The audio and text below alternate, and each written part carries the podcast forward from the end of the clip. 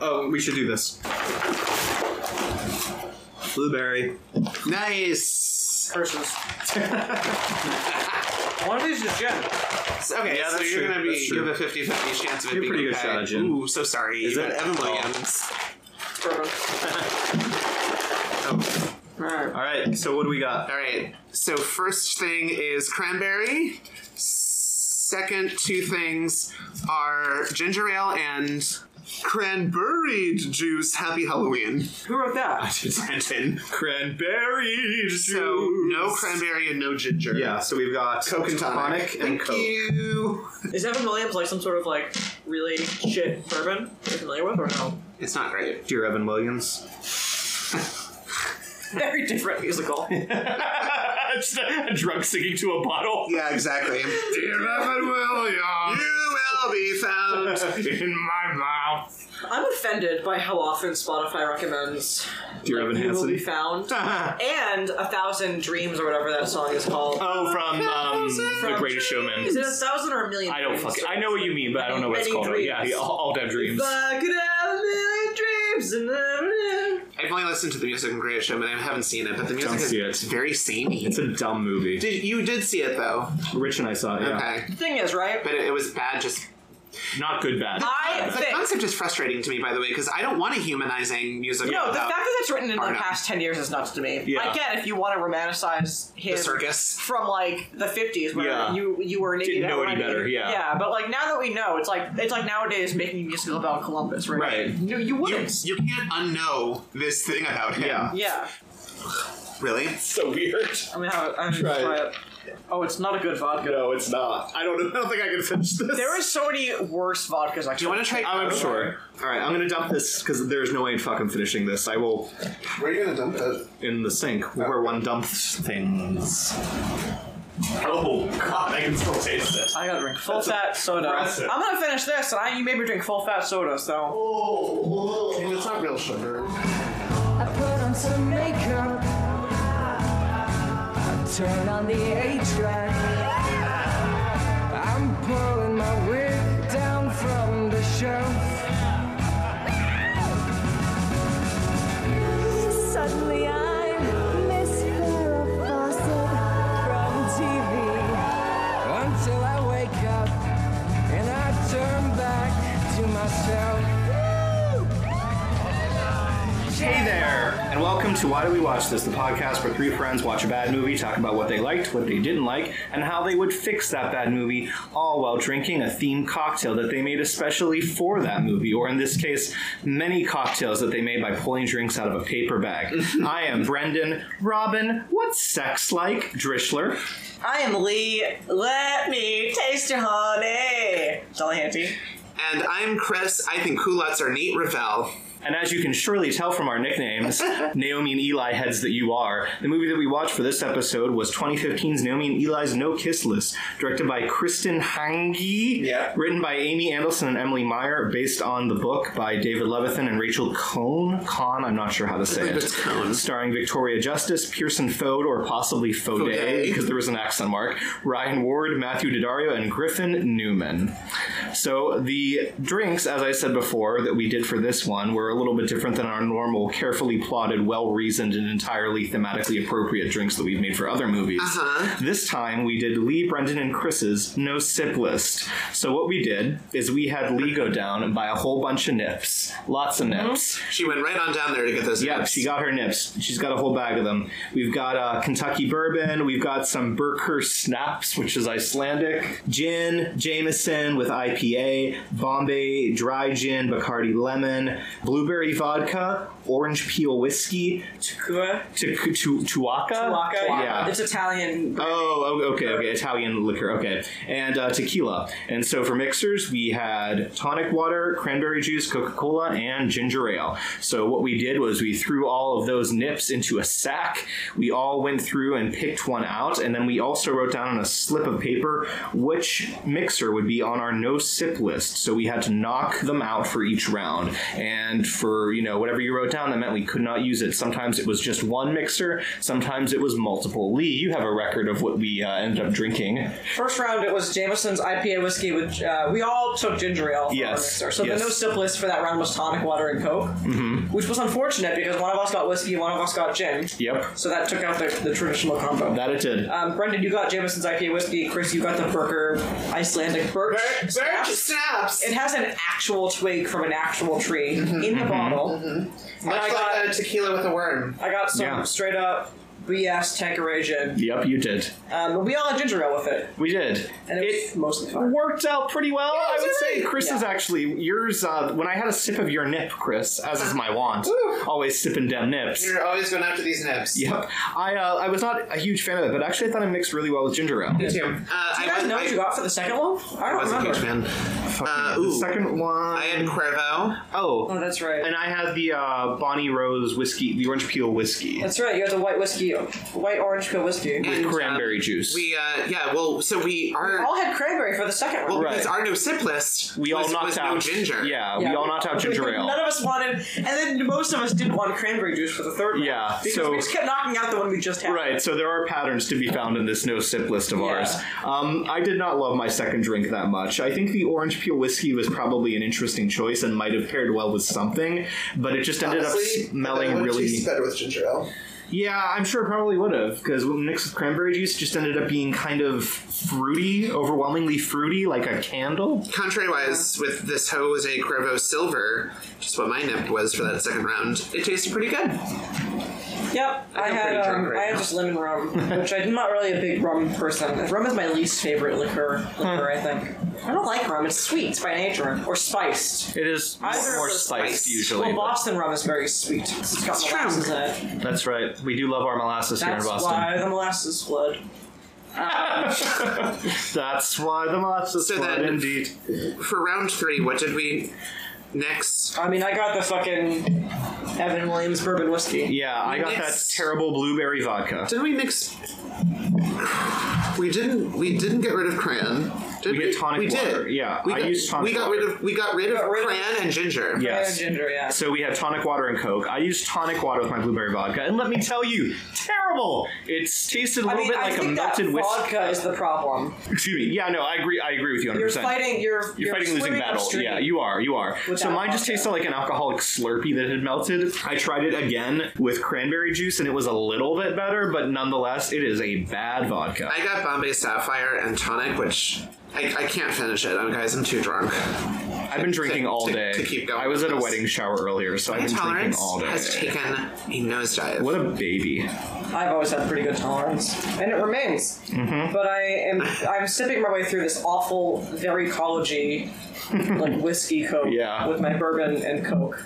I don't like whiskey coke. Like I don't, I don't I like a good whiskey. This is not a good bourbon. So overall, And I don't like coke, so it's all it's a lose lose. How would we rate our experience with this game? I would say much like the On movie theme upon with which it the is movie. based. Yeah, it was very unpleasant for all of Yeah, us. I think it's like it makes sense for this stupid college movie about stupid college kids. Yeah. Mm. Anyway, Anyway, college anecdotes aside, college anecdotes aside, it's a perfect segue, or is it, to the movie that we watched? As I said, Naomi and Eli's No Kiss List. Chris, do you have the Wikipedia? I do. Would you like to read it to us? yeah, let me just. Using character voices? well, there's no dialogue, so I don't know how I'm going to do that. But Do your best. uh, Naomi and Eli have been best friends and neighbors in the same apartment building for years. Eli is gay, often having casual hookups with other guys, while Naomi is straight and has recently begun dating Bruce, too, although she has always been secretly in love with Eli. Naomi and Eli have a no kiss list where every guy on the list is forbidden to them both. In the beginning of the film, they add Gabriel, their young and handsome doorman, to the list. Everything is going well until Eli starts disappearing when Naomi needs him. She has been struggling to help her mother recover from her father having left her, leaving after having had an affair. Furthermore, Naomi hasn't accepted that Eli is gay. She's always fantasized about him falling in love with and marrying her one day. Frustrated about the hopelessness of the situation, she lashes out at Eli's promiscuity. He replies that Naomi, who is still a virgin, is just taking her sexual frustration out on him. One night, Naomi brings Eli along on a date with Bruce, too. After a fun night out, Naomi wants to go go home, but Eli pushes her to go home with Bruce to have sex, which she reluctantly agrees to. They awkwardly make out in Bruce's dorm until a friend accidentally interrupts them. A few days later, Eli discovers Bruce too waiting for Naomi in the hallway and offers him a drink while he waits. In Eli's bedroom, Bruce discovers his X-Men comics and the two start to bond, start bonding. In a moment of passion, they kiss, but Eli immediately regrets it and apologizes. The next day, Naomi and Eli go shopping for their Halloween costumes. Eli confesses the kiss, but Naomi rushes it off. She then discovers a mixtape in her mail from an admirer. While the two get ready for a Halloween party, Bruce visits Eli, admitting he enjoyed their kiss and wants to pursue him further. Naomi arrives, and Eli asks Bruce to, Bruce to hide in the closet while he hastens her out. He then goes back, claiming he forgot something, to tell Bruce to wait for him. Bruce agrees and gives him Orbit Gum to add to the alibi that he forgot something. Naomi remembers that Bruce, too, chews sugar free gum, and Eli doesn't. She then figures out that Bruce, too, is in Eli's apartment, and their kiss wasn't just a kiss. This results in a feud between the two. She confides in her friend Robin, admitting that she is more upset about Eli's betrayal than Bruce's. She then creates a list of things and places for Eli to avoid in order for them to stay away from each other. Eli breaks one one of her requests, which is- results in another messy dispute. Naomi realizes that her dream to be with Eli will never come true.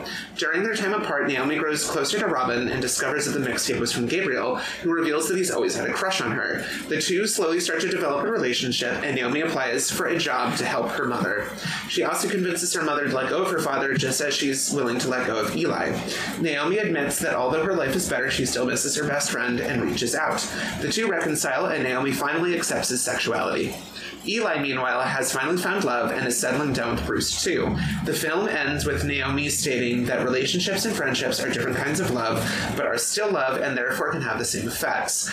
She then says that everyone can have more than one special person in their life.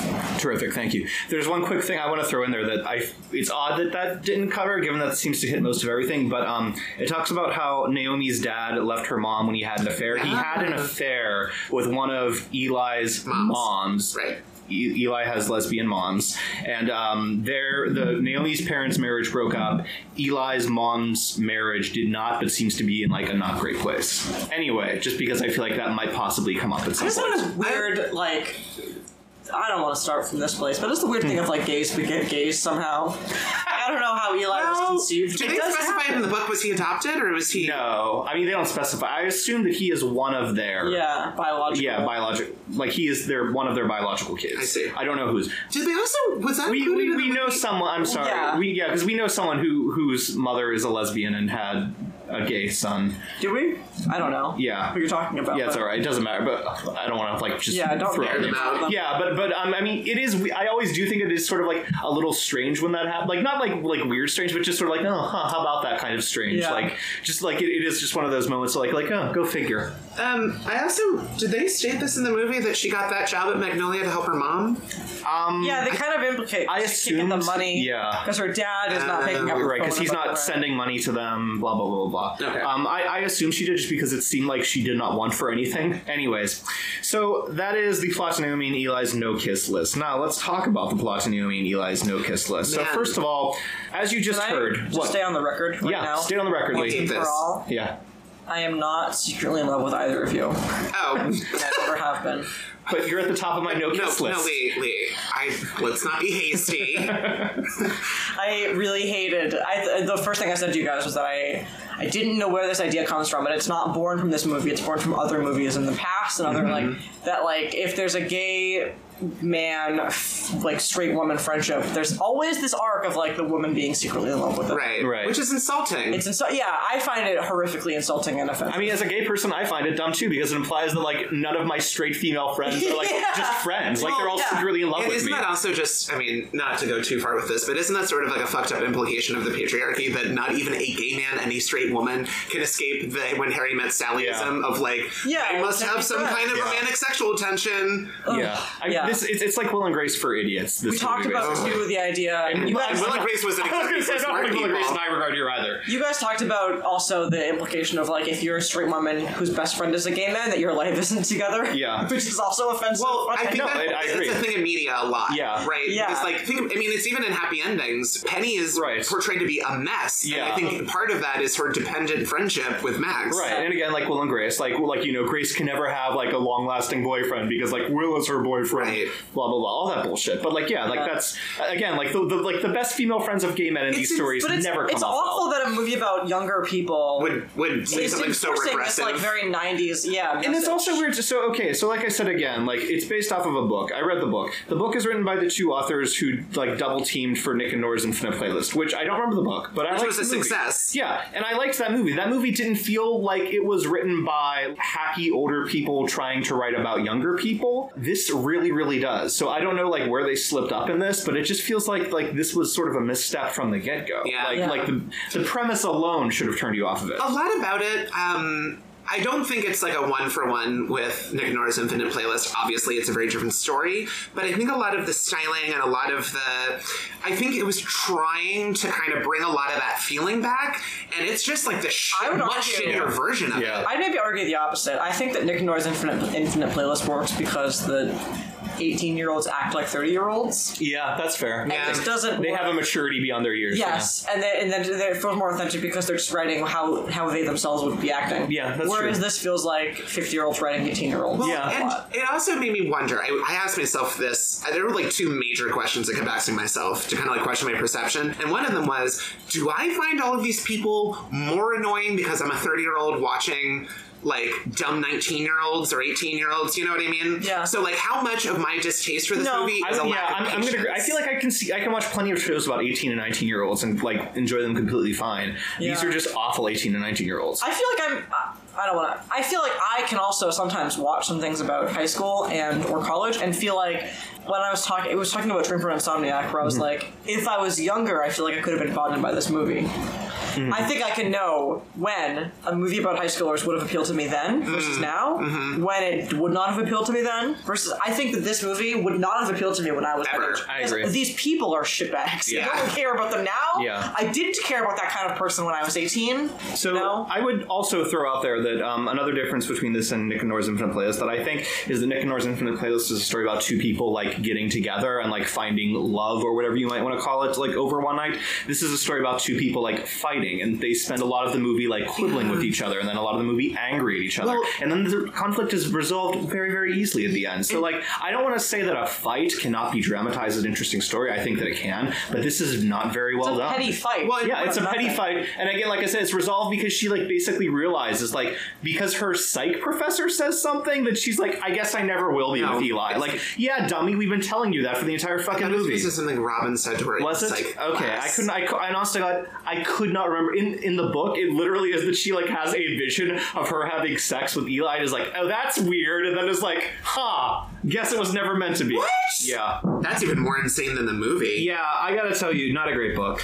It's basically it's a movie about a dysfunctional, bordering at times on toxic friendship. Yeah, that too. that is resisting growth and change. Yeah. At least one of them is heavily resisting it. One of one of them more than the other. Yeah. it's but it's it's approached with what the movie appears to think is like sympathy or like verve or like quirkiness, but none of that lands. Yeah. So you're just kind of watching these two people who need to get out of each other's orbits for a little while, just constantly like double down on this like nasty dynamic over and over. So Yeah. it's like it's not fun to watch, but the movie seems to think it is. It's, I mean, it's like the idea of like if someone went to college, but then never like every weekend would go home and like hang with their high school friends and resist trying to meet new people at Right. college and like never wanted to do anything there. Well, and I Yeah. kept thinking about like, what if we knew these people, like, and we were like of that age and back in school? Can you imagine this bitch coming up to like she like in one of your classes and she was just like, I cannot believe that my gay friend is off making out with men and not me, and I just would be like,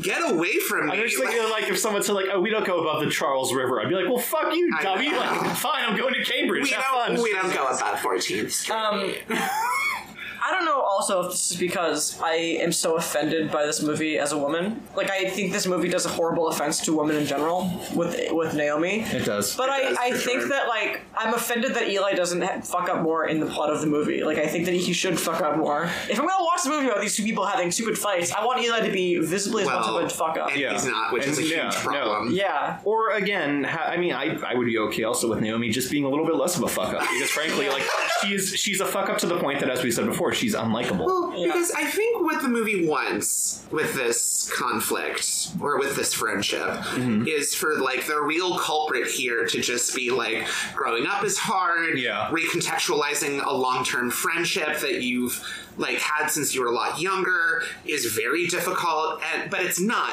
The way it ends up going is that she's kind of the problem. Yeah. He's he is too. Yeah, he but has the issues. movie saddles her with a way more of the of the problems. Right, it does. And yet, the movie, I think, does not think that they are unfairly burdening her. I think the movie thinks that they are both coming off as equally in the wrong and in the right. They're wrong. Yeah, the Yeah. movie does it doesn't the movie thinks wrongly. Yeah, no, It truly does. like, Truly does. yeah, I, I, yeah, I, I think yeah, you all, you guys were all saying like you wanted Naomi to be less likable, but I was always on like get Eli more unlikable. It's like I'll take both. Yeah, yeah, I'm I- fine with both are either. right? Like, it's just that there's But such an I- imbalance now. I, yeah, I'm just so.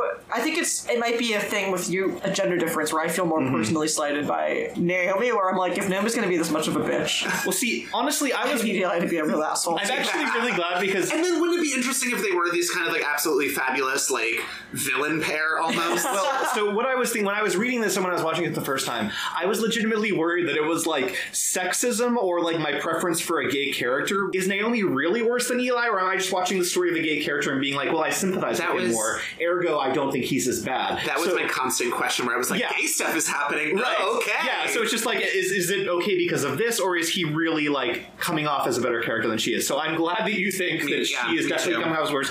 I was doing some googling earlier on, and most Yeah. people seem to think in both the book and the movie that Naomi comes off as a much more unstable, destructive, unlikable character. So I'm very pleased that it's not like my own bias coming out they here. gesture at it with Eli. He's not blameless. No, he's not. But they, I think, also maybe because we see more of the movie from her perspective than we do from his. Yeah. There's like more of her shit on display. Right. You finished that one, Lee? gnarly. and I gotta say, I still have mine here. I've had two sips of it, and I don't think I'm having what's any the more. one sip that's left that we no one drank? Oh, the one nip? Yeah. Uh, it's the the, the Twaka. Twaka. Oh God! Yeah. Thank God. I'm- I mean, I'm kind of curious. Well, we'll, we'll hold on to it. We'll use it at some point, Yeah. right? It's brandy. I don't hate brandy. My mom's brandy. Um, I mean, I don't get it. we don't You have a mom named Brandy. so bad. Uh, so anyway, when Chris was giving the overview, you can tell that there is sort of a plot happening in this movie. That being said, you could also argue like that there are four different plots that are happening here at this point. A couple of different central conceits that could be the backbone of this story. Yeah. And I don't think the movie commits to any of them really. So it could be the story, like you said, Chris, of like a guy and a girl trying to recontextualize their relationship as they grow up and move on to college and Which that is sort a of thing. compelling concept. It is. It's fine. It's something I can relate to. I think we can all relate to like having high school friends who we just don't really like have that same relationship or with. your anymore. friendship became something different, Yeah. or you went through the painful thing of like, oh, we're, we're more distant than we were before. Yeah. Or even just like in, in her case where she has an attraction to him and he has no attraction to her. What's that? So we just synchronized verbs. Dude, we really? It's high five. Um, Yay! Oh, you know you're spending too much time together now. yep. So you also you have that. You have the central premise of the no kiss list. Now what does the no kiss list really do in this Can we movie? be honest? There's not a lot of impact. I don't know why it's called the. I don't either. kept- Because the no kiss list doesn't matter. Oh, yeah, here's- I kept waiting for the context of the movie being like someone kisses on the no kiss. Yeah. I'll, I'll tell you why because I I I think it's supposed to harken a little bit back to Nick and Nora because they had their infinite playlist and this is their no kiss Can I have list. this Right. list. Yeah, I know. Always need your But it's list. like a boy and a girl, and they have this like cutesy thingamabob. See, it honestly feels like it wasn't structured around that though. Like it feels like they had written a story and then like, oh, we need this sort of like thing that's like this It's- thread that goes throughout the story that It's connects them not both. mentioned that much, and No. it could have worked as a symbol of like, oh, here's this thing that we did when we were younger, but now that's weird, and it's like we need to move on from it. But they don't use it enough to justify its inclusion. And it almost doesn't matter because Lee, as you said, you thought it would be about like one of them kisses someone on the no kiss list. She kisses the doorman Gabriel, who is on the no kiss list later on, but like nothing ever happens because of that. Eline doesn't seem to care that she did that. Right. She like the only thing that ever comes up is that at one point Naomi says like, "Oh, I shouldn't have to put my boyfriend on our no kiss list." Yeah. which is just like, uh, yeah, it's a dumb so thing my- to do anyway. Mm. I thought the plot of this movie was going to be that they were best friends and that there was either Mm. Uh-huh. uh, he kissed a guy or she kissed a guy that was on the no kiss list and they get into a fight about it. I thought that was the plot of the movie. agree. Honestly, that's a simpler and more compelling take on it because it actually utilizes the titular item. and I don't know what the depending on who kisses who and why, the, the the arc, the narrative, the character arc is still very different. Like either it's like, well, I like growing up, or like, yeah, I don't know. Like you could do it in the entire story, but I thought that was like the structural hook. Yeah. The, the thing about it, too, is It's not. and this kind of it's goes not. back to the imbalance between them as characters. She is sort of the invoker and seemingly like the keeper of the list. Yeah. Whereas he could kind of like give a shit. Like he doesn't seem He doesn't to seem- care. he's not as invested in it as she seems to be. She's the one who carries it around. She brings it up more often than he Yeah. does. It's it's it's really seems like it's something that she's clinging to. Well, again, that he I doesn't think care that it about all as comes much. back to the idea that maybe they were trying to get at and failed miserably.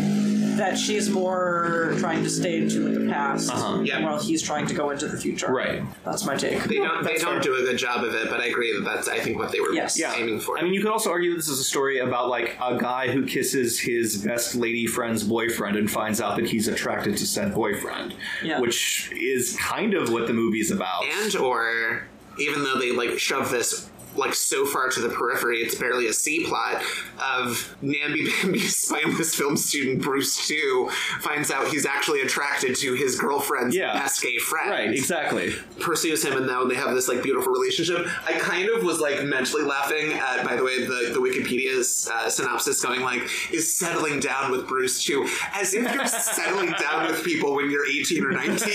like, Yeah. like that's it. No future relationships. This is where it's at now. The other thing, so as I said, I had read the book.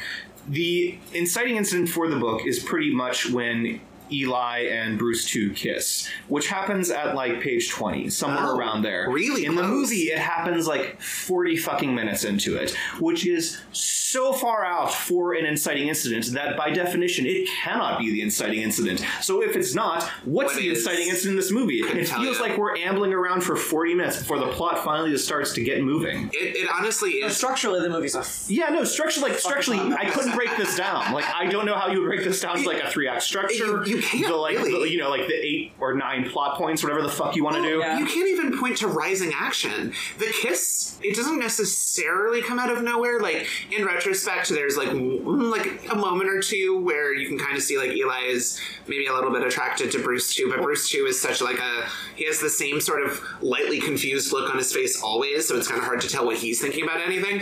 But the kiss just sort of it like comes out of the scene. It doesn't like come out of the plot in general. You know what I mean? Mm-hmm. Yeah. So like yeah, I don't know th- how. It's not teed up. There's no build to it. It just sort of happens, and then the rest of the movie is dealing with that fallout. Yeah.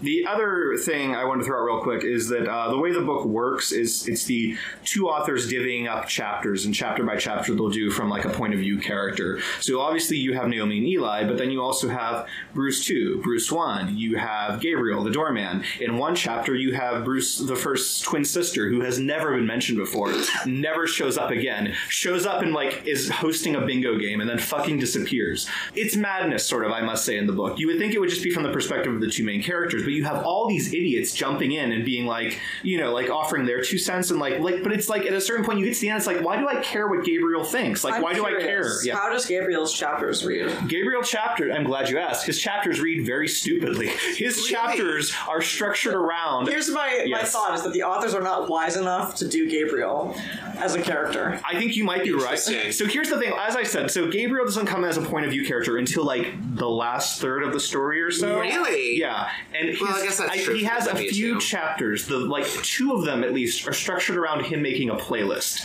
So it's like number one song title artist. Him talking about like why the song is important to him, what it means to him. So it's like you're getting information where he talks about like how like oh like this is the song my mom would listen to whenever we were in the kitchen, blah blah blah, before she Yeah. died, that sort of thing. So like you get a little bit of him, but it's also just like you're spending like I don't know pages upon pages to dole out this information in like the least convenient way possible. So like again.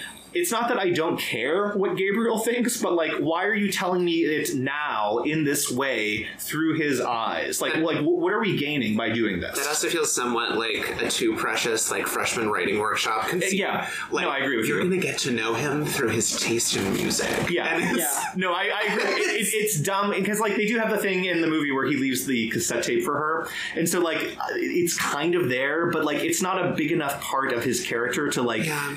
justify writing an entire chapter. Also, I I mean, mean, that film again with the was- playlists. that feel when you learn that the guy that you think is going to be like the one that's like the one that's really got, knows what's going on and is like is wise. It's just like a fucking. He's like the guy from High Fidelity. Right. That's who he is. Yeah. Just Yeah. another Yeah. asshole. Just some other brand of asshole. yeah. He's just sort of like reflecting light. But no, they definitely wanted Gabriel to be the sort of like calm. guy who has his shit together. Centering. Yeah.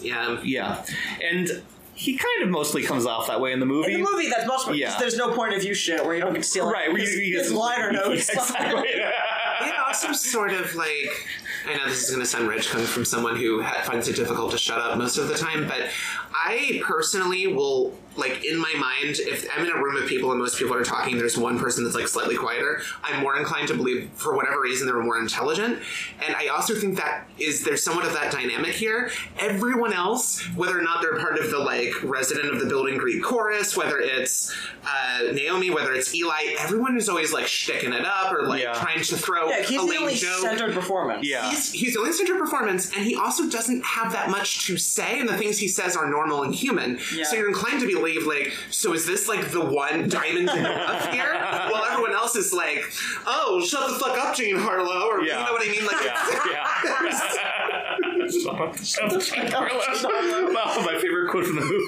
Shut the fuck up, G. Harlow. You could have fooled me. That was from the, if you told me that was on this movie, you could have fooled me. I mean, he says, says, "Watch your yeah, mouth, he says Gene like, "Watch your mouth, Gene Harlow," or something. it's because when she's dressed as a Nancy, and he, he assumes okay. she's dressed as yeah, she assu- he assumes that she's dressed as Gene Harlow. She has that, like, because I guess they're both platinum blondes. I but, guess like, that's it. And he's old. Like, We know.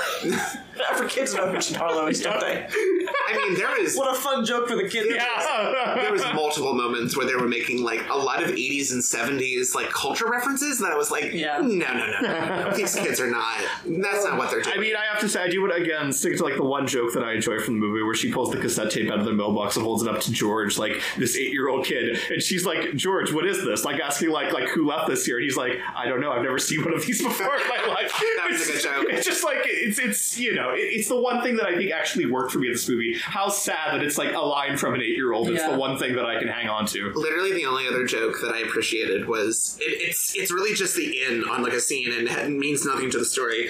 But I think it's like either Eli or Naomi is like taking a picture of Oh, these two women. yeah. Instead of going like cheese, they go like Carrie. There's supposed to be these like basic sex Like and the yeah, City like fans of like Ugh. tourists who are fans of Sex and But the City like, wandering. it in. was a, a fun gag. It's le- at least in a movie. It felt that like a is- real gag, like Yeah. like it's like something that you might actually It see. felt somewhat current and a little bit more like knowledgeable than kind of what you alluded to before, Lee. Like Like, just the forty and adopted- fifty year olds Yeah. like putting weird cultural references Yeah, in these yeah. teens' mouths. Yeah. Go to this cafe that we definitely go to as hip 18 year olds. Yeah, come we go to the the fuck Sex on. and the City cafe. Oh, but then, It's a city. but then Yeah. isn't They've it been also? young our whole lives, but we go to this tourist attraction. Then it, oh yeah, everyone goes to Magnolia. That's the that's where we all want to be. Well, and I also love how getting downgraded to go to a Starbucks is like devastating. Like I guess you can go to the Starbucks. Guys, Yaffa Cafe is a real place, though. I mean, I figured it was. Yeah, important. is that to the note. one with the crazy paisley wallpaper? That's where they are for like most Oh, of the time when they meet that together. like yeah. dumbest print Yeah, or yeah, whatever yeah. it Yeah. is. Yeah. It That's closed, how you but it know was it's real. for college yeah. kids.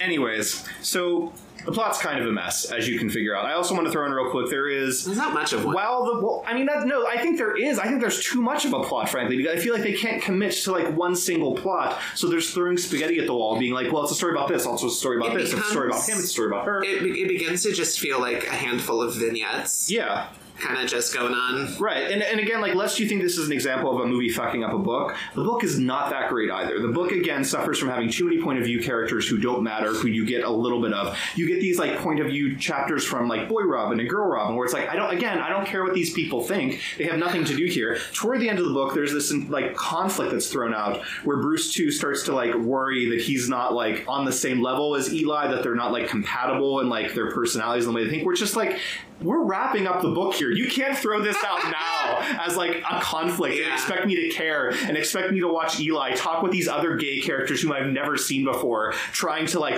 resolve it and wrap it up. Like this is just too fucking late in the game for you. Like bring this up in like page 40 or don't bring it up at all. I like that. Yeah. So, anyways, yeah, book's a mess, makes a mess of a movie. Go fucking figure. So, we talked about them a little bit, but uh, the characters of this movie, I guess the place Aye, to start aye, is the aye. queen around which we all revolve, that being Naomi. I just she's such an asshole, and it's like it's so hard to watch this and imagine that any of the writers thought that they were making a relatable, accessible character. Yeah. Especially when you give her lines like, "Why don't I like like Bruce too?" But he says I'm his muse, and I love the attention. Yeah. Like, how am I supposed to take that from that character and be like, okay, this is someone whose journey I want to follow? Yeah. It's not. No. She admits she is a pathological liar. Right, like that's the first thing we learn about her. She mentions at one point specifically, like she never walked her neighbor's dog when she said she was going to. what an Which is like, asshole. how did that dog not die? That's literally the equivalent of like you're supposed to you're supposed to have the villain pet the dog. yeah, not- exactly. Not right. refuse to walk it. How did that dog?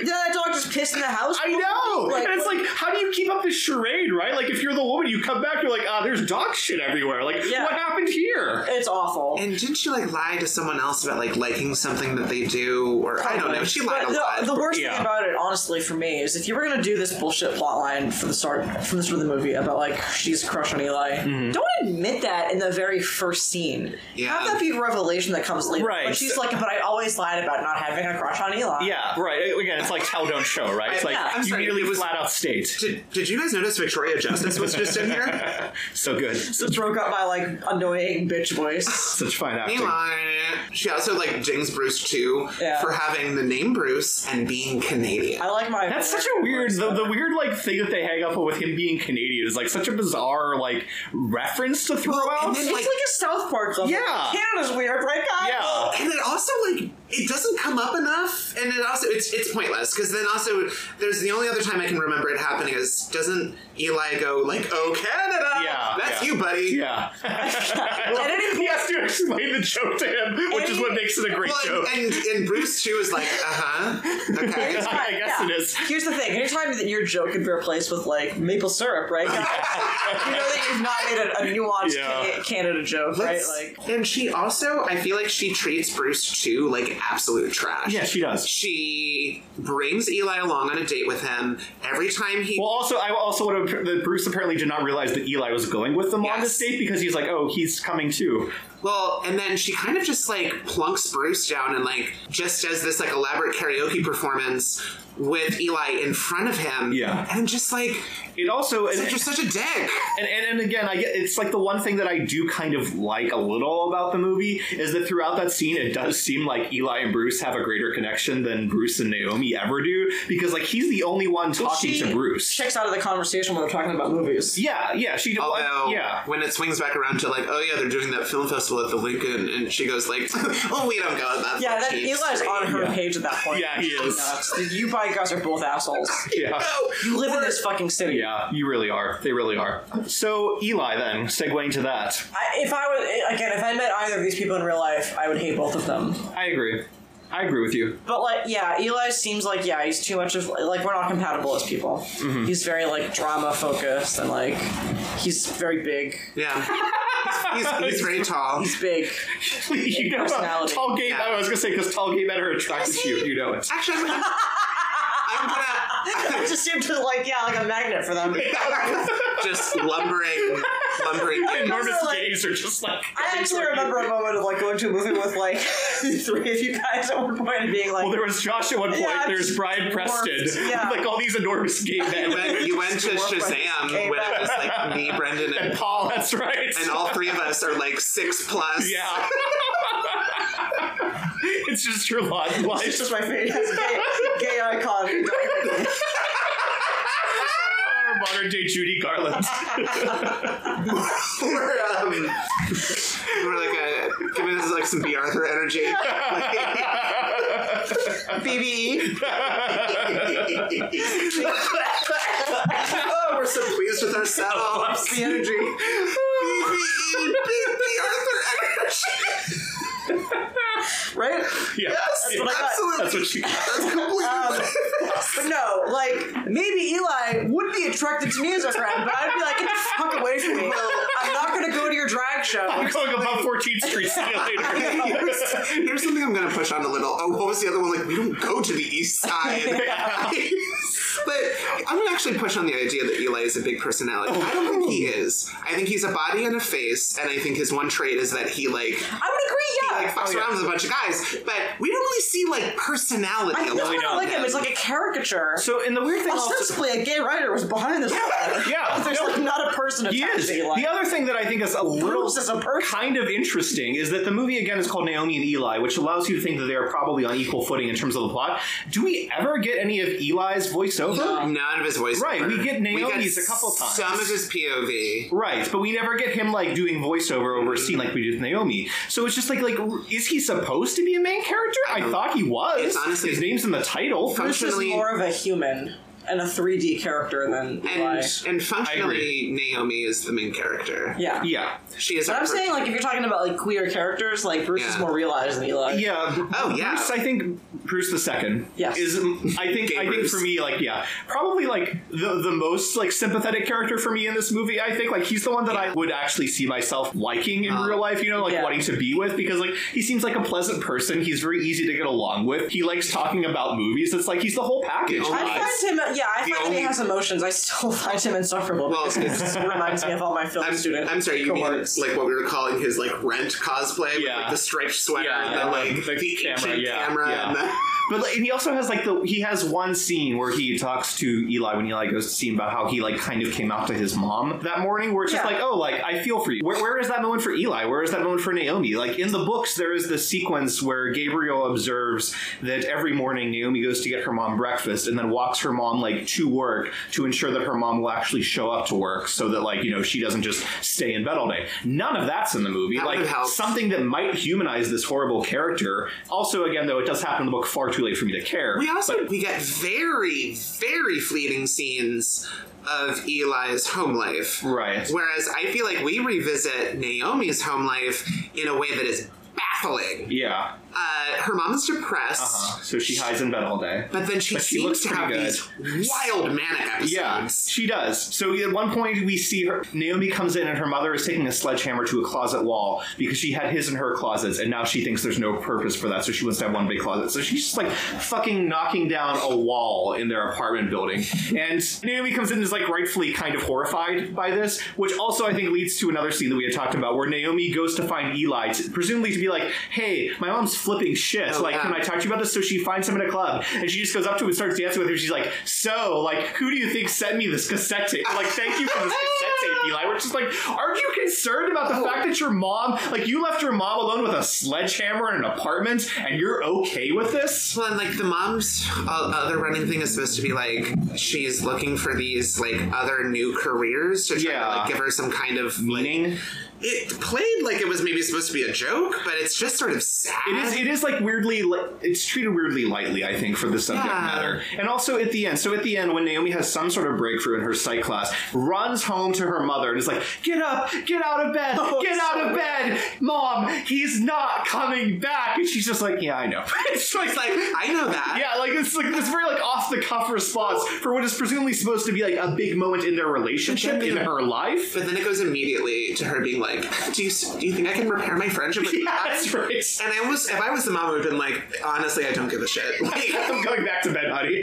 I, I that would have been the moment where I was like, "I've raised a self-absorbed monster." Like, In a word, this movie is inept.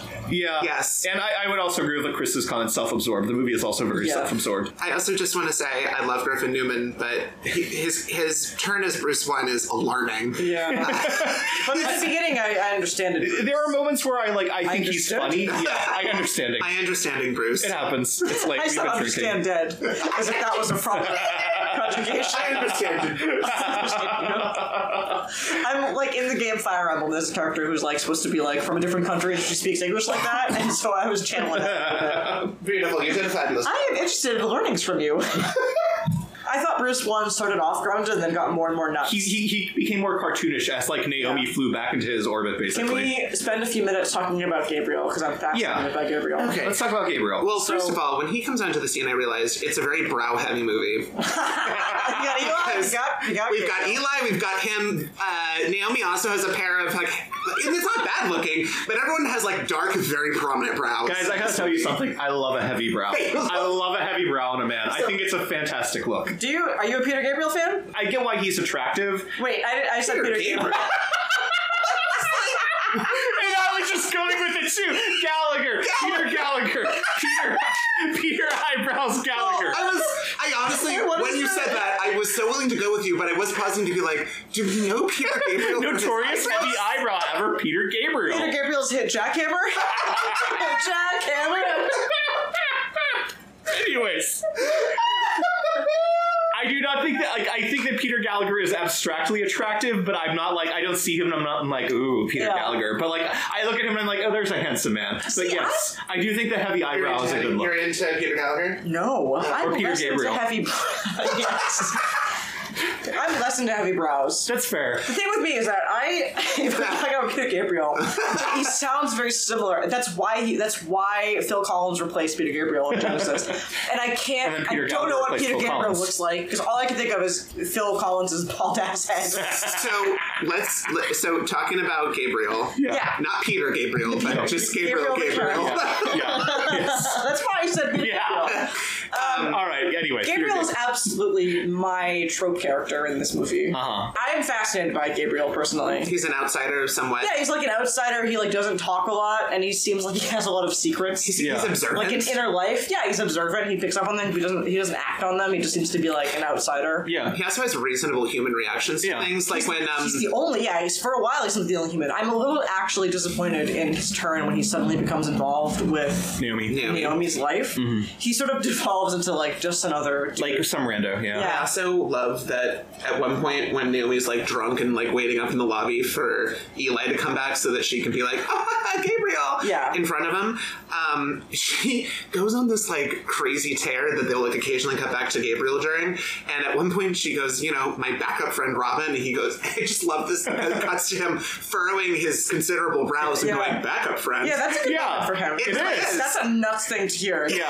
Although it doesn't make you go down like estimation because he then ends up like dating this woman still, regardless. Yeah, Of the I kind of that's the thing. A, I kind of want him to push back more. I Yeah. feel like this is the arc. The arc for Gabriel slash Naomi and Gabriel should be that like he helps her grow up a little bit, Yeah. Uh-huh. or like he's waiting when she's ready to finally grow up. But instead, it just seems like he sort of becomes another Bruce. Yeah. When she starts dating him. Yeah. yeah. I mean, he's he's like a more self-assured Bruce, Yeah, right? I Like, think that what needs to happen is like you need to see evidence of his true personality earlier on that she's just oblivious to. Like you see comments that he makes where like he does have this personality that she's Mm-hmm. not aware of. And then maybe when she like pauses and like recognizes this personality, Yeah. that's Yeah. what kind of like snaps her out of it. Yeah, Right. you need to give him more of a hint of this inner life that she's uh, that she's just not aware of earlier on, Right. So that when we see him as a real person later on, we're not like, oh, he's just another dude. Yeah. he's not this like mystery. yeah. But you're Man of right. He mystery. does just become kind of a, a Generic basic, guy, a basic yeah. dude. Yeah, that, that scene where they go to Central Park and he's like, oh, it's like this like he's like making this like lame joke. Yeah, about yeah, Central it- it's a Park. park. Uh, it's, like in the middle of of Manhattan. You city. might say it's a central. Park. Yeah. yeah. and it's like it's yeah, it's it's Eli and Naomi level dialogue. Yeah, it is. I also it was I thought it was very out of character for him to hold the closet door closed when she tries to leave. Like when they're Oh, that was weird. Yeah, that's a weird moment. Well, because it like the movie doesn't play it as intense, but to me that's a very intense thing It to is. do to someone. And it also seemed way out of left field for this character. Yeah. And because when that happened, I was like, whoa, whoa, whoa, whoa, whoa! Like she's annoying as shit, but you don't, you know, Yeah. don't do that, please. It is. sorry, I just want to say that she has the line in the movie, which I don't think works in the movie, but I laughed when I read it in the book, where it says something like, "He slammed the door in front of me. He wasn't a very good doorman." And she says like that line. she says the line in the movie, like, "You're not a very good doorman." For some reason, it does not land for me at all. But for whatever reason, in the book, I was like, "Oh, good job." yeah. I think maybe it works better in prose. Yeah. Anyway, sorry. Go ahead. that kind of move flies well in, in certain tropes, but Yeah. not Yeah. in this movie. No. I feel like if you were doing this with him, like if we're looking, we're pro, if I'm looking, seeing, if we're seeing what we're already getting with him, he would just, just let her go and then like, Yeah. we would Yeah. have had a shot at him afterwards, being like, what do I do? Oh, shucks. Yeah. Right. yeah, Yeah. I don't know. It's It's also, also and I mean, also, I think she's clearly in the wrong in the scene too. Because if I remember correctly, the point of the scene is that like she wants to kiss him, and he's like, "No, no, no! Like, let's not do this now here when you're in yeah. this." Oh, state." I remember what I was gonna say. I think it was not at work. He is Yeah, which no, is they're- also a valid point. No, but they, they make out at work later. He was Anyway, in the, I- I weird, was thinking anyway. he was in the supply co- office at the apartment building. They are, but I mean, it's like, like I guess it's like he does work there, so it's like Yeah. you know, anyways. But But doesn't like, no, matter, we're I, on. he. Here's what I was gonna say when you were uh, making your point about like that scene in the book is that he is like older than her by a Hmm. Right. semi substantial. I mean, I, any- am not inconsiderable. Yeah, in that in that three time when years? maturity differs a lot between years, like Right. that's a pretty substantial. It can You've matured a lot more, Yes. presumably, and also like again, as we In a found short out, amount like of time. his mom has died. Yeah, he he's was mo- in he's- college. He left college. he's mentally and physically yeah, in a different place Yeah. than her. I also so I feel like there's an element right, right there of like where he maybe is like hesitant to start something with this person who he feels is like not grown up enough. yeah. but it's not dealt with expertly in this movie. No, It's not not. really. It's. I mean, it's. It sort of inverts uh, an old trope of like, uh, like a really dickish man, you know, is redeemed with the love of a good woman. It's sort of the opposite, where it's like a very dickish woman. It like de- grows and develops through the love of just like a good sturdy Guys, man. I would be so in for a reverse Beauty and the Beast. I have to say, the idea of I like had that. this horrible woman. I would be into that. It's not the worst idea, honestly. How have we not done that yet? I don't know, handsome in the hack. Oh, let's let's workshop. that. I mean, Anyways, so real quickly, I just want to go into like the idea of direction, style, and we kind of covered writing, but anything you want to throw out there too. Uh, so Looks like garbage. It does look like garbage, and let me also say, nearly every shot in this movie is filmed with a fisheye lens, so Yeah. everything in the periphery at the edges is slightly warped, and everything in the middle is a little bit more like normal looking. Anytime the camera moves or pans or anything, it's, very alarming. so fucking disconcerting. Like I feel like I was going to get seasick just by watching the camera whip around at some of these So, scenes. There's also moments where the camera goes sideways in the beginning where you're like, "Ah, yeah, yeah. Oh yeah, yeah. When she's getting her mail out, and the camera just goes like, for no reason. Yeah. Well, and they Like, how also hip. yeah. They right. also don't really do that enough throughout the movie to make it a Yeah. style choice. So it just kind of feels like someone Well- had like a whim in the moment. Was like, let's try this. I mean, the movie does go very heavy, I think, on like handheld close-up shots of people, where it's like kind of like moving with them and like Right. very slightly like kind of wobbly, but like too much focus on one person, Well, and- one scene. I um I hated the, like the dumb what like whatever like final draft filter they put over that footage of her just walking through Central Park to make it look like it was just that like handy cam thing that Bruce Chu had done. Oh, oh. Where it's sort of like a little fuzzy. Uh, it kind of looks like an Instagram filter almost. Right. Well, there, Um, there's like dirt on the film, Right. Yeah. And yeah. it's almost like slightly. s- It's not quite sepia, but it's it's like it feels like it almost. It's a little washed out. Yeah. Um, I also grainy. just to go back to the fisheye thing. To what effect? I don't know. I, don't truly know. don't I know. Think, again, again, I think it's because like, wow, how hip? How Yeah, cool, yeah, I, how I young. guess. Or I, are they just like sheer inexperience? I truly don't know. It's either way. It's, It's insane. That you would do. terrible Yeah, cinematography. It is. Especially because sometimes I feel like the shot would be relatively still, and then you'd see it like swoop So, for a yeah, second. Suddenly it moves and you're like, You're- what? yeah, yeah, yeah. It was yeah, it was weird. Do you know Um, what kind of reminds me of is the um, when Hal Hartley directed Fake Rim. Yeah. And how they only there's only a few scenes in the movie that aren't Dutch. They're non Dutch because they forgot. to- yeah. so like only a few scenes here are not fish islands I because they didn't for- realize they I should put it on. forgot about that. Like, you wanted the whole movie to be a Dutch accent, Oh, but it's like dear. at that point, that, don't admit that. Yeah. Julia. Yeah. Like that's not. That's no, it was a great intentional. It was intentional. Uh, So the woman who directed this, it's just interesting, I think, to say, is also the creator and director of the stage show Rock of Ages, tying into our previous episode where we did the movie version of Rock of Ages. guys, we're, we're we're building a mythos. Yep, we, we have a shared universe happening now, which Yeah. is why I imagine you But she see didn't Bruce do the movie two. Rock of No, she did not. That was Adam Shankman. Where you see Bruce two and Eli leaving Rock of Ages the musical at one point, presumably because of Gotta get that ad money. That's right, synergy. Gotta gotta get that vertical integration. Yeah, it's not interesting per se because interesting is not really the word I want to use for this situation because I don't think it is. But I think it's probably worth noting that the director and the writers are all women, I was gonna and yet say they that. somehow like made. And again, like this is not to imply that like women must write good female characters because No. they are women, but like they really somehow fucked up There's- this woman character. There's an alarming level of sexism on display in this Yeah. movie that I would have not have expected from a female creative team. And, and again, also from like a young adult novel perspective, Yeah. like I don't It's know. So misaimed. It feels regressive. Yeah. And offensive. Yes. Well, and it's also just lazy writing of like she's a bitch, but everyone loves her. Although I don't think that's how they viewed it. I think they like she's quirky and complicated. Yeah.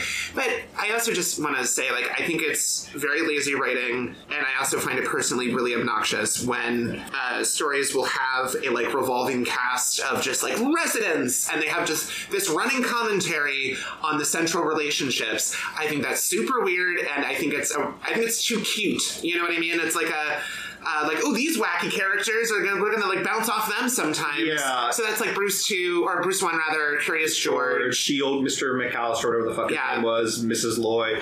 Yeah, so like those people are in the book, but like the one thing I guess that the book does well with them is that they're more involved in the point of view character, in the point of view chapters with like Bruce the First and stuff like that. So it's like more how he interacts with these characters. And there's this fucking shit I forgot. There's this really fucking bizarre part where one of Eli's moms is down there with the other insomniac people, and she's talking to like Bruce the first about where he wants to go to college, and she says as like a throwaway at one point something like, "I remember before you were talking about how you only wanted to go to colleges where the president was also named Bruce. I hope you've turned away from that," which is just like it's such a portrayal of madness from this character. Wow. This terrifying character who's so fucking hung up on the name Bruce that like he must go to a school with a Bruce. He must. To be frank, like this movie is hung up with names in a weird way. Well, there's like boy Robin, girl Robin, Yeah. right? Bruce one, Bruce two. I mean, Yeah. that's kind of it, but it, Yeah. it's it's weird. There is the, it's it's very like consciously quirky, right? It's such Yeah. a turn off when everyone has that weird nickname. Yeah. yeah, Yeah. It's a turnoff because it also doesn't feel organic. It feels very forced. Yeah. Yep. And instead of building that quirky feeling in an inviting way, it's just sort of like forcing it on yeah, you. It's like, Yeah. yeah. Look at all these people. Um, Yeah. I Look how also- ridiculous everyone is. Just like Bruce one, Everyone's he's just a character. yeah. I was gonna say, is this USA? Because characters are welcome here. I don't mean to go back to this point, but I'm just thinking of it again. That scene where Bruce One gives that like "Thou shalt not" like commandments Yeah. list to Eli that I guess Naomi wrote of like all the places he's supposed to stay away Yeah. from. That for me is the part that swings me ultimately over to Eli's side because he's like getting ganged up on by these people who are like such hangers on with other people's drama. Yeah. like that I could just see myself being in a situation like this and just being like these fucking obnoxious people. No, I would like it's, it's like this little weeder who'd been hanging around my ex best friend, like just showed up with like a list of demands from my ex best friend. I'm just like, like, like, what the hell are you doing here? Telling me this shit? The fact that she communicated this through someone else for me would have just been like, okay, this is done. Yeah. like We're I don't want to over. be Yeah. with this person Yeah. anymore. So I want to do looking to score real quick, and then move on to fixes. The looking to score, there is two noticeable things. I'll get to the one that I know we're all thinking of. One is real quick. I just want to point out that I enjoy that Naomi and Eli sing "Wig in a Box" from Hedwig and the Angry Inch at karaoke. nice touch. Second thing, the thing I think we're all thinking of is there is a, a there is a flashback sequence where Griffin Newman's Bruce the First character remembers being in an elevator with Naomi when Naomi was eating a Snickers bar seductively, and then they start to kiss. And while we are watching this scene happen, there is a song playing underneath that seems to use the backing track for "Pour Some Sugar on Me," but the lyrics are Lee. Let me taste your honey. Yes. so you have this like fucking public Oh domain version of "Pour Some Sugar on Me" playing, while the lyrics are just about tasting honey instead of pouring sugar on me. It is So insane. so fucking funny, and it also like. Let me taste your honey. We were also kind of just bored with the movie, so we I feel like we all kind of checked out and started thinking of other songs Yeah. we could do the same thing Yeah. to. yeah. Uh, it was so much. many what, good- my favorite was still um, Shoot me with your bullet. "Shoot Me with Your Bullets." Shoot it at me. Oh fuck! What were the other two? I You're a remember? real hard taco was the. Yeah, yeah. You're a real hard knock. Catholic sibling. Catholic sibling, Time has. Your time If you ever want it, I can help you get it. Oh, Just fuck. like just replace the So- lyrics of a song with like shittier yeah, lyrics. so we have a new career where we're going to give cheap public domain versions Yeah. of important pop and rock songs for people to use in their low budget movies. off of our uh, research that what seems to be that guy's thing. Yeah, Write I a mean, song. you need it, right? You always need people to Yeah, write songs he that had sound a- kind of like a song. He had a very long resume. Yeah. on his website. Well, oh, and did you see how, how much was under like multiple uses? Like yeah, just- also yeah. Mm-hmm. like in other languages, like he had like a lot of like number ones on the charts of like Asian or like Mandarin and Cantonese Yeah, yeah. charts. Like it was very weird. it's I gotta know more about this guy. And also, th- that scene where uh, "Let Me Taste Your Honey" comes up and is It's disgusting. it's is disgusting, disgusting. but it's also like so stylistically separate from the rest of the movie. Well, it's it because doesn't like feel they're it belongs. ostensibly in an elevator, but it's very dark, so you can't like see the elevator. And also, Naomi is like eating a Snickers bar in a fashion that I would hope no one would ever It's want like to eat a she's Snickers trying bar. to blow it yeah, while she's yeah, eating so it. she's like licking the nub of the Snickers bar and, And, like, sucking on it, moaning, like, and she's like, so. "Oh, and I guess Snickers." the idea is that again, it's supposed to be Bruce the first like memory of the event rather than the actual event, but nonetheless, this just like paints him in an even more bizarre light than also he ends don't- up being in later on. we literally get that with no other character Yeah. at all. Yeah. and it only happens once with him, so I just kind of want to be like, did you have again? to do it goes this? back to like inept direction. and yeah. then, again, like Bruce Wayne doesn't matter in this movie, so why does Yeah. this flashback? Right. Yeah, of all the characters, why is this the thing that we're seeing? Also, I, not to be weird about this, but Bruce one doesn't. I know he's not even the main character, but he doesn't have an arc. But it kind of seems like the movie is like, well, first he was like intensely devoted to her, then he was really spurned, and now he's like, I don't care. Yeah. I'm like I, I don't, I care, don't about care this either, yeah. character. Yeah. All right, so do you want to go to fixes? Yeah. Sure. I'll start if that's cool. That's cool, Chris. is that cool? That's cool. Um, You're going on my no Chris list. it's an issue of balance because you, as is, one character acts like a villain and the other one is like not great. I mean, he's a dick But too. comes off better. Yes, he comes off better, which is not what we need. Yeah. Um, I also think we need a stronger, more definitive inciting incident that's built into their relationship. So what I want to have happen is before he realized he was gay, they had some kind of like encounter that did not go well. She took a much more positive, like, oh, this could be a thing takeaway out of that. And that is what kind of like folded this into her so passionately. I did find myself thinking a lot like, really? Like you're still stuck on this? Like we can't move. So I, I kind of wanted something heavier that keeps that pinned to her. And I think the other major thing I would change is I would have him like miss multiple important either promises or like we're going to do this together kind of thing to really try to emphasize his side of this relationship erosion because as is it just feels like she's holding on so hard that that's what's kind of chasing him away i want this to be yes she's like clinging to this thing and, and needs to grow but in his situation he is legitimately not being there for her in times where she really needs it i know wikipedia thought that was the case but it's just not um, and the other thing i would do is i would do a major cleanup around the mom um, I would just get rid of the kind of funny, oh, what's her career now going to be thing. Uh, I would keep her depressed. I would probably turn up the heat on their money situation a little bit because I feel like that was backburnered. And I'm also kind of cleaning house on like the quirky residents. Uh, I think instead of having like Bruce one be like an awkward dorky incel, I'm we're gonna do a little more on Eli's parents to maybe try to give a little more background for why he is striking out on his own, leaving most nights to go off and just go do something else with someone else, uh, because maybe he sees Naomi as being associated with this like rough time. Mm. Uh, I would also need to be a part of their conflict. Because I feel like they don't discuss it, and I think that's weird. That she seems to assume that everything has gone fine for his family, whereas hers has fallen on extremely hard times, where I don't think that's the case. Yes, Eli's parents stayed together, but they're clearly not happy with one another, and I think we need to pull that out a lot more. I really like the idea what you said about um, Eli not being there for her. I that's a good arc. I think is like if you can keep him being pretty much the character he is, where like he doesn't have the same baggage that she does, but also he's not taking the time to recognize that she has some baggage, Right. and therefore not being a good friend in that sense. Like it, it, it's relatable. Like he wants to be able to do these other things.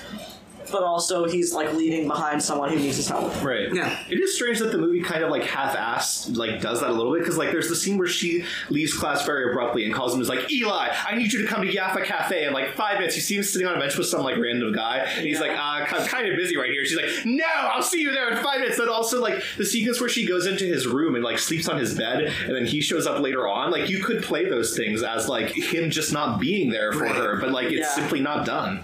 So I don't. I mean, I, I've not been silent about my distaste for like much of this movie, but there are a few things that I can take and, and make. I think a movie that I would want to see. Mm-hmm. Obviously, I like the kind of character that Gabriel is. I also think out of the things that I relate to most in this movie, it is the arc of like someone not being able like the transition from high school to college and like what that means and like how to deal with that like mat- maturation so to speak and what i like is the idea that naomi is a person I, I would get rid of this any semblance of crush or whatever nonsense like i hate Between that her and obviously. Eli? yes i hate it but what i do like is that they were codependently friends regardless in high school because they had only each other Yeah. because it was that kind of environment where there was no one else that they could rely on but They both colleges went through this like very specific and intense. Oh, I don't. I'm getting rid of episode. that. I don't like that. The cheating. I don't like the cheating with the family. I Okay. think that adds weird baggage that I don't want in the movie. I think that it's fine for her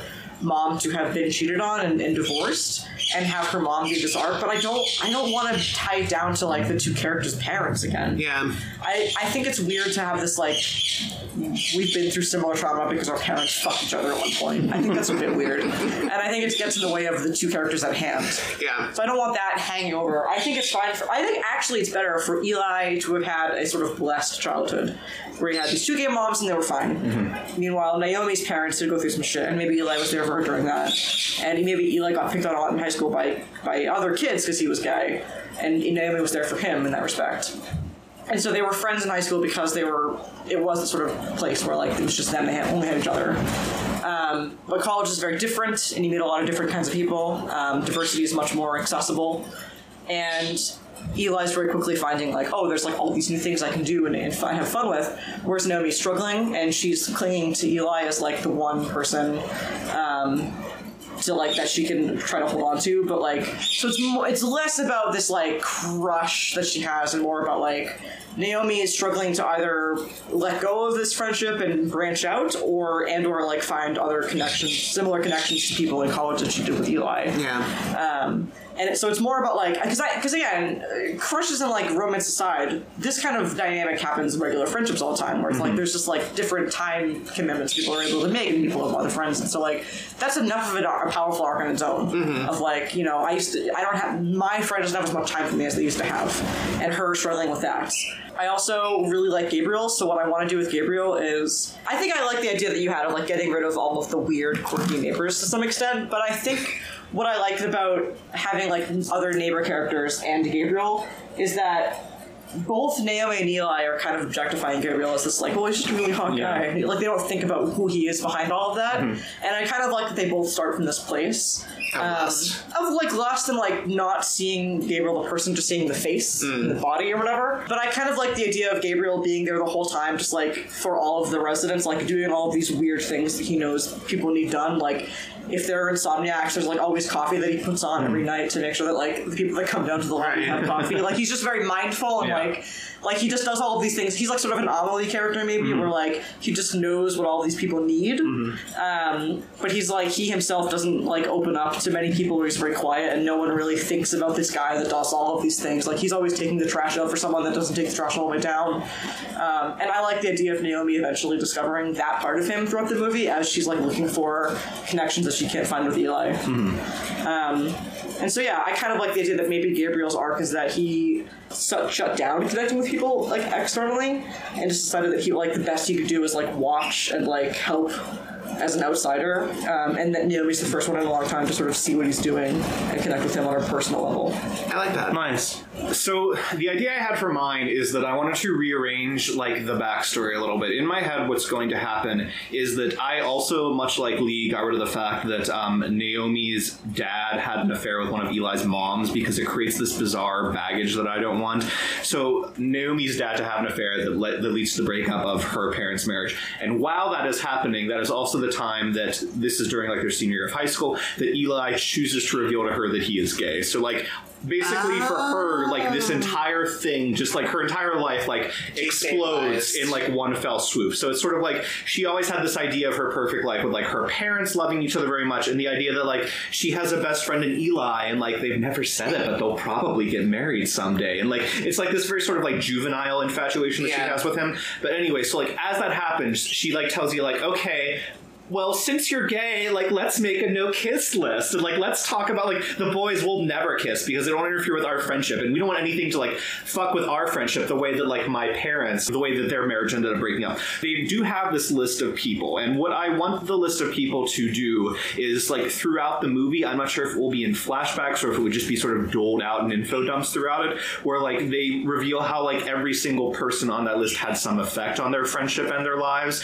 to, like, reveal why that person is simply not on their no kiss list. Like, whether this was, like, the first boy in school that Naomi had a crush on and secretly Eli had a crush on him too the entire time, or something like that. So you have that as a thread throughout the movie. What I also want to focus on a little bit is the idea of you know, strengthening the relationships between Bruce Two and Eli. For in my head, what it's going to be is that while they're both in college, they both separately meet Bruce Two, and then they both decide to like they're both like kind of interested in him, and they're both like spending time like with him. At some point, they like they happen to realize like oh we're all friends, let's all go out together, and they're both kind of like surreptitiously trying to see like where his interest might lie, and eventually that scene I think I kind of want to happen similar to in the movie where Bruce 2 goes up to see Eli and they kiss and everything falls from there. So I want to focus on strengthening their relationship. I kind of like the idea that Bruce 2 has this little bit of a hang up about being with Eli that I think could provide some sort of interesting conflict for Eli to have to deal with. And meanwhile, Naomi's trying to deal with finding out who she is on her own without Eli and trying to grow and mature as a person. At the end of the movie, what's going to happen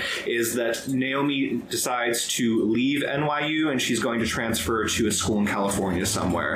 And she's going to basically Really start, gonna happen, yeah, right? she's going to start an entire new life without him. They're going to end in a good place, like still being friends, but with the knowledge that just because you are friends doesn't mean you have to be right with each other every moment of every day, and you can still have a relationship with someone who may not live anywhere near you and you never really see. Does anyone recommend this No. movie? No. No. Yeah. I.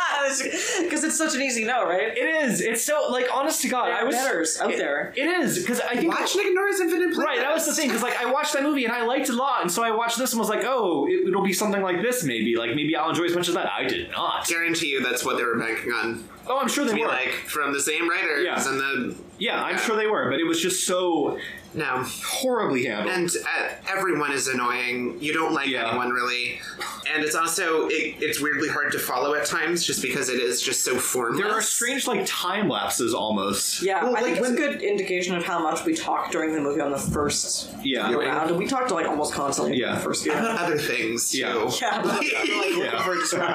Yeah. It's it is almost impressive that a movie that is just under 90 minutes long could be so shapeless and aimless. Yeah. It feels so much longer than 90 minutes because again, there's no structure to this movie. None. So- and not in an interesting way. Yeah. Like it's not It's not experimental or like Wow. strange. or It's just- stylistic. yeah, even. it's, it's just lazy. Yeah. All right. So, facebook.com slash ywatchpodcast, www.drafthack.com. There's no Twitter. ywatchpodcast at gmail.com, maybe. I don't know. Try it, see what happens. Should Maybe we- Someone will get back Why to do you. you keep giving me Gmail Should- address? Just because I'm interested in seeing if anyone ever uses Should it. we should we try to do a let me taste your honey version of bye? No, don't do let that. me buy Say it. your honey. I just never just say, "Let me taste your honey." Let me Taste your honey. Let me taste your honey.